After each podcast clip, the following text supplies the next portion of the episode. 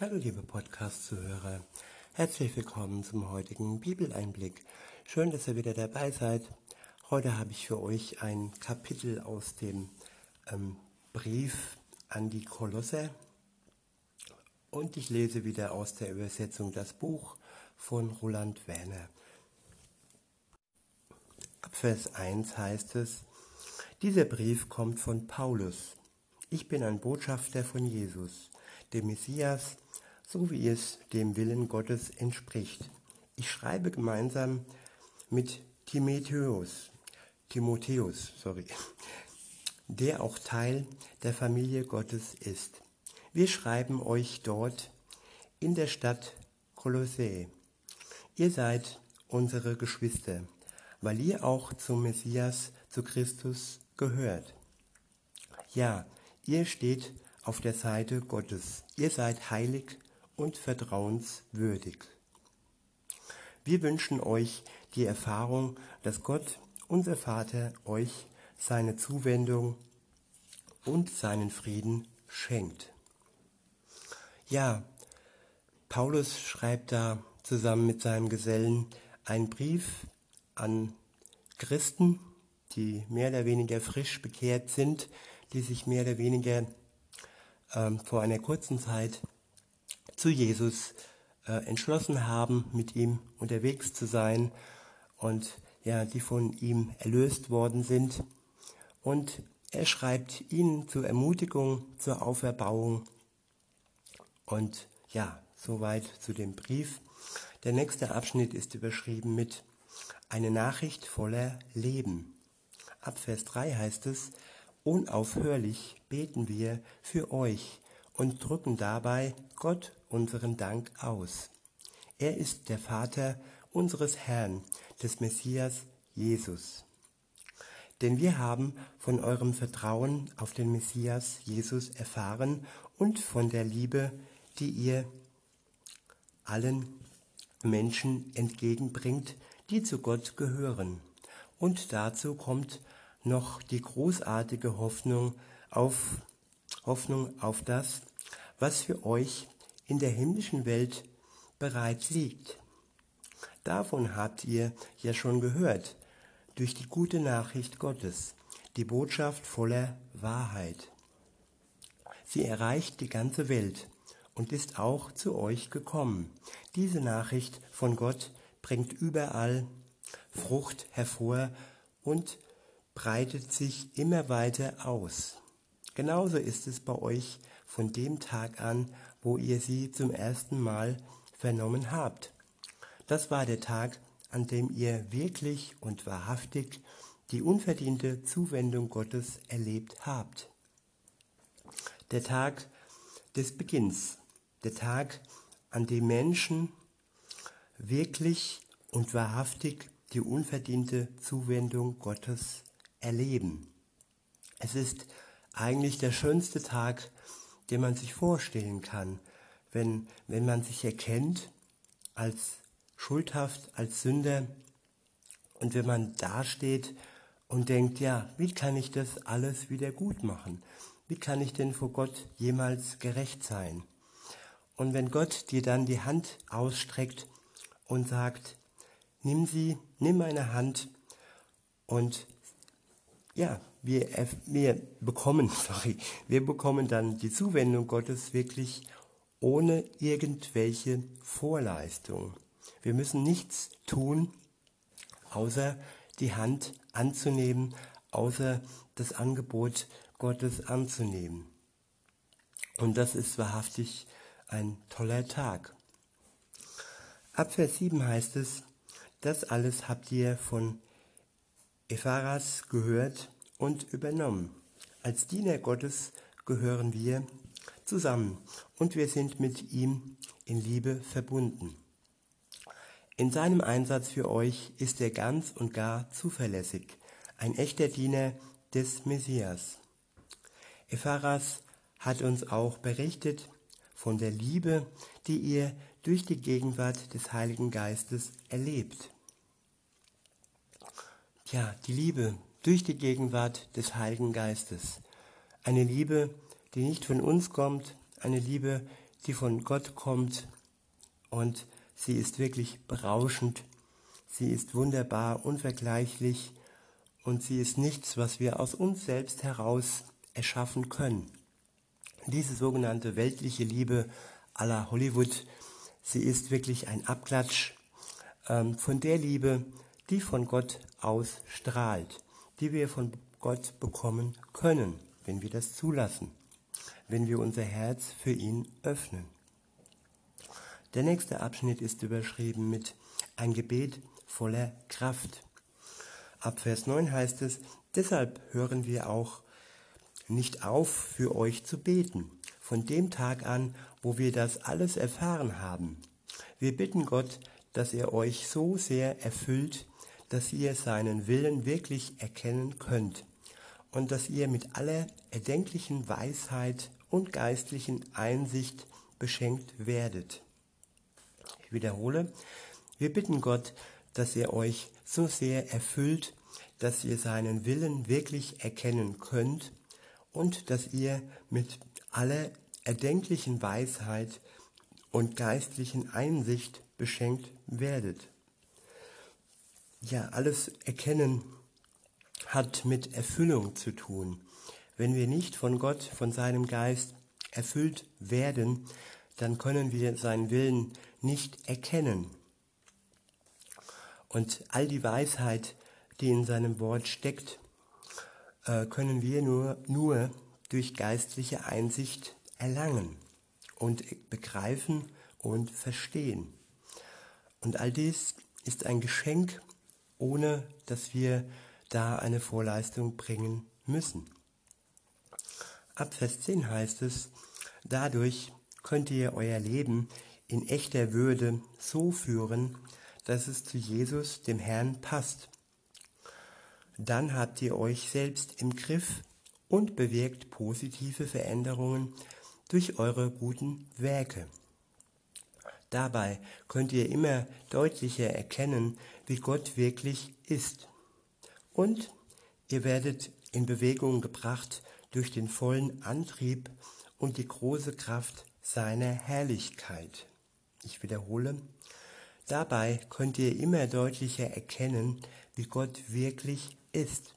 Und ihr werdet in Bewegung gebracht durch den vollen Antrieb und die große Kraft seiner Herrlichkeit. Ja, Gott treibt uns an.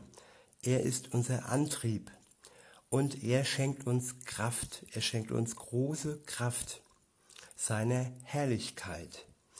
Ja, wir, wir sind nicht alleine und wir müssen nichts aus uns alleine heraus schaffen. Gott hilft uns und Gott rüstet uns aus, rüstet uns aus mit Kraft. Kraft aus seiner großen, übermächtigen Herrlichkeit. Weiter heißt es dann, dann könnt ihr alle notwendige Ausdauer entwickeln und, eine groß, und ein großzügiges, offenes Herz haben. Ein Herz, das von Freude erfüllt ist. Ich wiederhole, dann könnt ihr alle notwendige Ausdauer entwickeln und, eine groß, und ein großzügiges, offenes Herz haben, ein Herz, das von Freude erfüllt ist. Ja, es wird auch nicht erwartet, dass wir jetzt sofort große Ausdauer, Ausdauer haben. Nein, wir können durch Gottes Kraft ähm, Ausdauer entwickeln.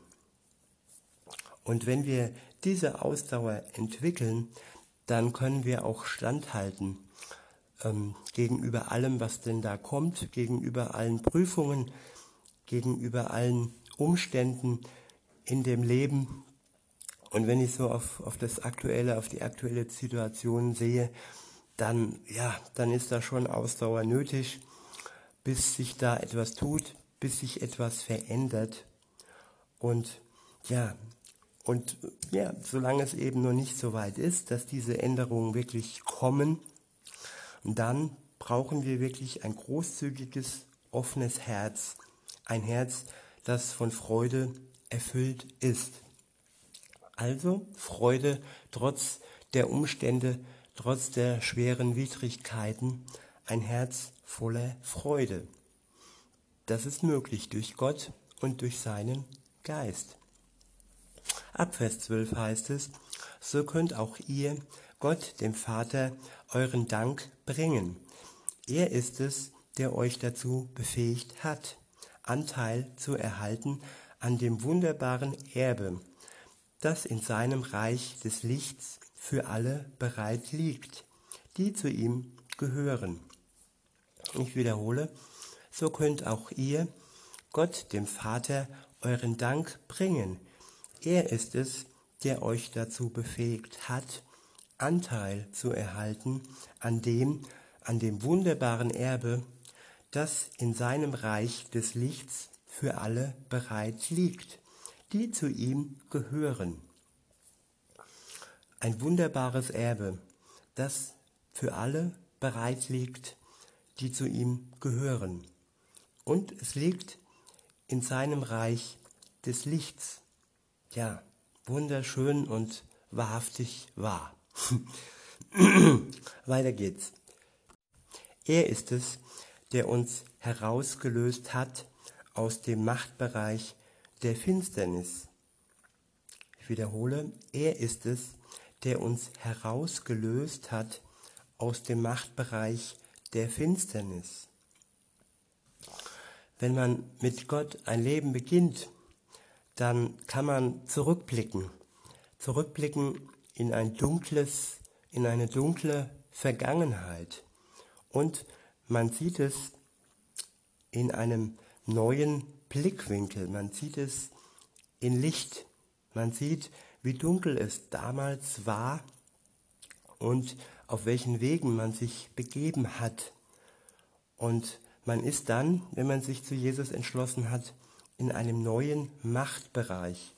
Es ist nicht mehr der Bereich, der Machtbereich der Finsternis, der uns umschlungen hat. Nein, es ist der Machtbereich des Lichts. Und weiter heißt es, er ist es, der uns herausgelöst hat aus dem Machtbereich der Finsternis und uns an einen völlig anderen Ort gebracht hat.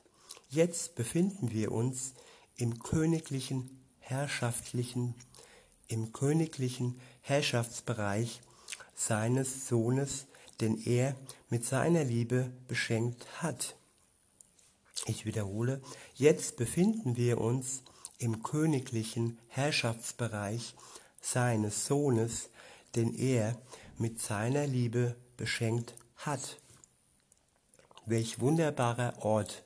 Es ist ein königlicher Herrschaftsbereich von Jesus, der von Gott mit viel, mit, mit ganz, ganz großer Liebe beschenkt worden ist. Der nächste Abschnitt ist überschrieben mit Jesus, der Anfang und das Ziel. Ab Vers 14 heißt es, in der Verbundenheit mit ihm, Jesus, sind wir völlig erlöst. Ich wiederhole, in der Verbundenheit mit ihm, Jesus, sind wir völlig erlöst. Ja, alle unsere Sünden sind von uns genommen worden. Er ist das, er ist das wahre Bild Gottes, des Gottes, den nie ein Mensch gesehen hat. Als allererster wurde er noch vor Beginn der Schöpfung geboren. Jesus war also vor der Erde, vor der Schöpfung schon auf der Welt. Er ist der allererste. Weiter heißt es in Vers 16, ja, in ihm ist das Weltall gegründet worden, alles, was existiert, alles in den himmlischen Welten und auf der Erde. Das, was man sehen kann und das Unsichtbare, alle Throne, Herrschaften, Urgewalten, Großmächte, das gesamte All ist durch ihn geschaffen und zielt auf ihn hin. Ich wiederhole, das, was man sehen kann und das Unsichtbare, alle Throne, Herrschaften, Urgewalten, Großmächte, das gesamte All ist durch ihn geschaffen und zielt auf ihn hin. Nichts kann an ihm vorbei zielen. Alles zielt auf ihn hin, auch weil er auf alles, sich auf alles hinzu bewegt. Es ist unmöglich, an Jesus vorbei zu kommen. All die Machthaber auf der Welt, die denken, sie könnten Gott spielen, sie zielen alle auf Jesus hin. Auch wenn sie ein böses Spiel treiben und auch wenn sie denken, sie hätten ähm, freie Laufbahn, dann zielt doch alles auf Jesus hin. Und wenn es dann am Ende der Welt, an dem Tag des Gerichts passiert, dann zielen ihre böse Taten auf das Gericht Jesu hin. Sie kommen also nicht an ihm vorbei. Ab Vers 17 heißt es, er selbst aber existiert schon vor allen Dingen. Ja, das All findet seinen Zusammenhalt in ihm. Ich wiederhole, er selbst aber existiert schon vor allen Dingen. Ja, das All findet seinen Zusammenhalt in ihm. Gäbe es ihn nicht, dann würde alles auseinanderbrechen.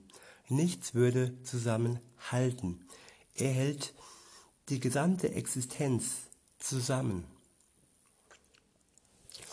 In Vers 18 heißt es, er selbst ist der Ursprung, der Kopf des Körpers.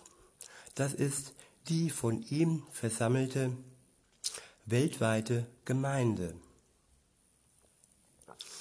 Er ist unser Kopf und wir sind der Körper. Ohne ihn sind wir nicht in der Lage zu leben. Weiter heißt es, er ist der Umfang und auch der, der als erster aus den Toten wieder zu einem neuen Leben geboren wurde. Ich wiederhole, er ist der Uranfang und auch der, der als erster aus den Toten wieder neu zu einem neuen Leben geboren wurde. Das sollte so sein, damit er selbst in allen Dingen der Vorreiter ist. Ja, es entspricht Gottes gutem Willen, dass in ihm die ganze Welt, die ganze Weltfülle ihr Zuhause findet. Durch ihn soll alles wieder mit ihm versöhnt werden. Alles, was im Himmel ist und alles auf der Erde. Denn er hat Frieden geschaffen durch das Blut, das er bei seinem Tod am Kreuz vergossen hat. Ich wiederhole, durch ihn soll alles wieder mit ihm, Gott dem Vater, versöhnt werden. Alles, was im Himmel ist und alles auf der Erde. Denn er hat Frieden geschaffen durch das Blut, das er bei seinem Tod am Kreuz vergossen hat. Der nächste Abschnitt ist überschrieben mit Neues Leben. Ab Vers 21 heißt es, auch bei euch ist es ja so. Ihr wart früher völlig von Gott getrennt. Ja, in Feindschaft gegen ihn, in eurer Einstellung und euren bösen Taten. Jetzt aber seid ihr wieder versöhnt mit ihm. Die Brücke, das ist er selbst. Er hat seinen eigenen Körper dahingegeben und euch so durch seinen Tod mit Gott verbunden. Vor ihm steht ihr jetzt heilig, unangreifbar und ohne Fehler da.